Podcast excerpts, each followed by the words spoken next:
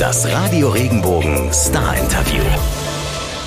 Zurück in die 80er und 90er. Dahin geht's für Melissa Etheridge auf ihrem neuen Album. Das heißt One Way Out.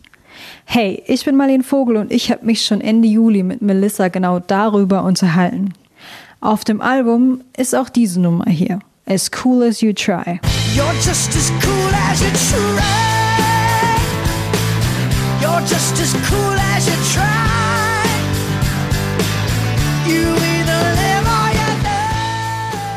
Sie diese Reise in die Vergangenheit erlebt hat, warum die Songs genau jetzt rauskommen und ob sie schon mal dran gedacht hat, die Musik an den Nagel zu hängen, das hört ihr jetzt. Hi Melissa, how are you? I'm very good. How are you? I'm fine as well. Thank you. Thank you for taking the time. Where are you at right now? I am in Los Angeles in my home, in my office. It's a mess. That's okay. That's okay. We're not going to look.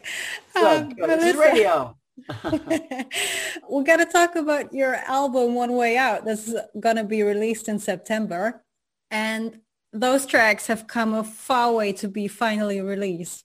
Can you let us in on literally the history that the songs carry? Well, I rediscovered these songs a few years ago and realized that I had set aside songs I had written in the late 80s and the early 90s because of, of more of insecurity, of uh, not uh, wanting to be too gay or not wanting to be too feminist. And and some of these uh, it was a funny time back in the late 80s and early 90s and and these songs uh, that's that's the only reason because I loved these songs and rediscovering them and going oh I can sing this now. I can kill this now you know and and really excited about it because you know I'm not writing songs about you know frustration and and you know pain. I, I, I don't have that in my life anymore. So it was nice to be able to sort of reach back and because i know that people enjoy that part of me sort of that that 80s 90s rock part of me. And and it was fun to reach back and find quality songs that i could bring to people good for you that you're not feeling all those feelings yeah. anymore that, that you yeah. that you've written about back then but um what was it like for you to go through all these song ideas and outlines of your younger self? Like it must be like a crazy path down memory lane, right? Absolutely. But I tell you, it's so good not to be in those emotions anymore. It's so good. Like uh, for the last time is such a, it's just sexual frustration, right? It's just frustration. It's, it's almost desperation. And I'm so, I'm so happy not to be there. So it's nice to be able to look at it and sort of pull out and go, yeah, I was there once, but I'm not there anymore. So I can just the way the same way I do bring me some water or like the way I do when I get on stage. I, I'm not there anymore, but man, I can sing that song. You can get back into it. So yeah. Like what was your vision putting this record together? Why was it the right time to release those tracks now? Well, well, now is is the perfect time because I was on, I had already recorded these songs and they were already they were in the vault and uh, BMG was wanting said, "Hey, we, we want to you know release something from you." And I said, "Well, I happen to have these that I've been holding on to for a couple of years." And man, it was just it was just perfect. It was perfect time. It was it's fun to come back on the road with these rock and roll songs. It's fun to kind of come back with a bang. Oh yeah, there's some bangers on there for sure. the one I wanted to talk to you about now is is a rather uh, not so much a banger, but uh, that spoke to me like "Save Yourself." It, it sounds like this hymn on self-responsibility to me. Can you elaborate a bit on the song? Yeah, it was a um, having this sort of emotion in you know this thought in the early '90s was a little. Um, it was one of the reasons I didn't put on any album was it was. Uh, it was kind of out, it was it was very feminist in nature and you know I, i'm not looking for no soldier i'm not looking for a prince you know i'm you know some little girl wanted to take on the world and i haven't looked back since and and that sort of empowerment that really finally broke open a couple years ago and it's nice to go okay well here's something that that i created 30 years ago but i'm excited now to let it come to light and, and hopefully inspire others do you feel like you were a, a bit ahead of, of time, like a bit ahead of society? Yeah.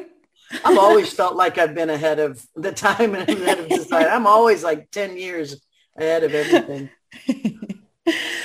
I'm no angel myself is another one on the record. And I was wondering, do you hold any character traits where you're like, okay, that's not so angelic really? Yeah. Wow. I've, like I've said, I've, I've played some cards that I'd just as soon forget.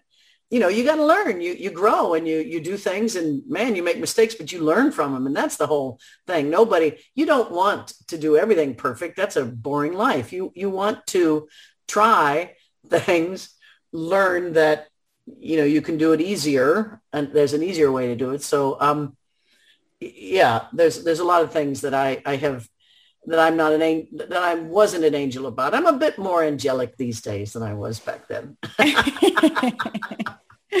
so uh, growing more uh, to be more of an angel these days yes. maybe there are two live songs on the album as well you have no idea and life goes on like what made you decide that they needed to be part of one way out well they were really fun at the time. Those those I um, was thinking about putting on the Lucky album, the beginning of 2000, and they were again. One was one. Life goes on is looking back to the 80s, and it's in 2002 looking back, and and now it's 2000 going to be 2022 looking back. So this it, it's fun. It, the, both of those are big audience songs and and probably why I didn't put them on the album is they're just so much fun to do live. I mean, those two performers, you hear the audience is just way into it and they love the words. So I thought that's a perfect way to present them is live so that people know when they hear it live that they're going to, you know, enjoy it like the, the live audience did. They better do. it's a big, they're big sing-alongs. Did the longing for live music strengthen that desire that maybe you had during the last year and a half? Oh my God, but not being able to, I, I'm, a, I'm a little ashamed at how much I, I miss applause, you know, you know, you, you get used to thousands of people applauding for you. So I, um, I really, yeah, I really, really miss it. I think that exchange of energy of, of performing and having people, you know, feel your songs and move with it. I, I, I do miss that very much. I'm looking forward to it. I've got one more week and I'm be out on the road. That sounds exciting. yeah. um, and you'll be uh, you'll be coming to Germany as well. I, I saw next year you're scheduled to be yeah. back here. How have you perceived the German crowd in the past? Oh, I love German audiences. Some of my favorite. They one, you guys love rock and roll, which sure. and, and, you consistently love rock and roll. You still love rock and roll. You've you are loyal and you love the songs. You I could do clap my hands once. You're all with me from then on out. I could sing one thing. You'll sing, sing it right back to me. You'll sing the whole song to me. You will, you love that you, you, jump up all up and down at the same time. You're you're just it's so much fun. I always tell any anybody who hadn't who hasn't been over there with me, I said this this is just a great experience. Go listen to Melissa, everyone. Please. I thought since we're digging in the past a bit with this album, I was wondering, you've got six decades of Melissa to look back on. You got more than half of your life spent with music, won countless awards. Was there ever a time in your life where you're like, okay, like I can't go on with music. No, no, no, no. That's the thing is I had such I had such big dreams from you know age 10 you know on that as I look back now 50 years on that the fun part was having it was just doing it was the journey and I've realized now wow that's it it's not about getting somewhere or getting something or achieving this one thing. I mean, the, the minute I won a Grammy, like the next week, I was like, okay, what are, what are we doing now? You know, it's, it's, it, you don't rest on that. You, the fun, the joy, the juice is, is the doing of it and, you know, getting out on the road, the writing, the, the all of it. So that's, that's, there's never been a time I was like, I'm not going to do this because it's always been the journey. And and after all this time in music business, like how do you keep challenging yourself? Well, with with this music industry, it's not hard to challenge yourself. It's uh, it's, you know, it's tough. It's tough to stay current. It's tough to stay relevant. And it's, you know, to, I, I, I came to the realization about 15 years ago that if I write songs that I love, if I make music that I love, then my fans will love it. I can't make songs for what I think people want or what radio wants. That's that's disaster. You have to stay true to myself, and that's what the fans hear and feel, and that's that's why I think this album is so will connect so much because it's you know, especially if you love the first four albums or something that that's mm. this this album fits right into that because that's just being authentic right? Being true yeah, to yourself yeah. and that's usually the key to success. It's crazy enough that's it. Um, last year you've established the etheridge foundation and like you're very committed to help others. What's your motivation with it? Well um, i lost my son last year to opioid addiction and you know and and saw his path and his his journey with just self worth and then pain. And and I, I said there, there's got to be something else. This this addictive, you know, drugs that people use to be out of pain.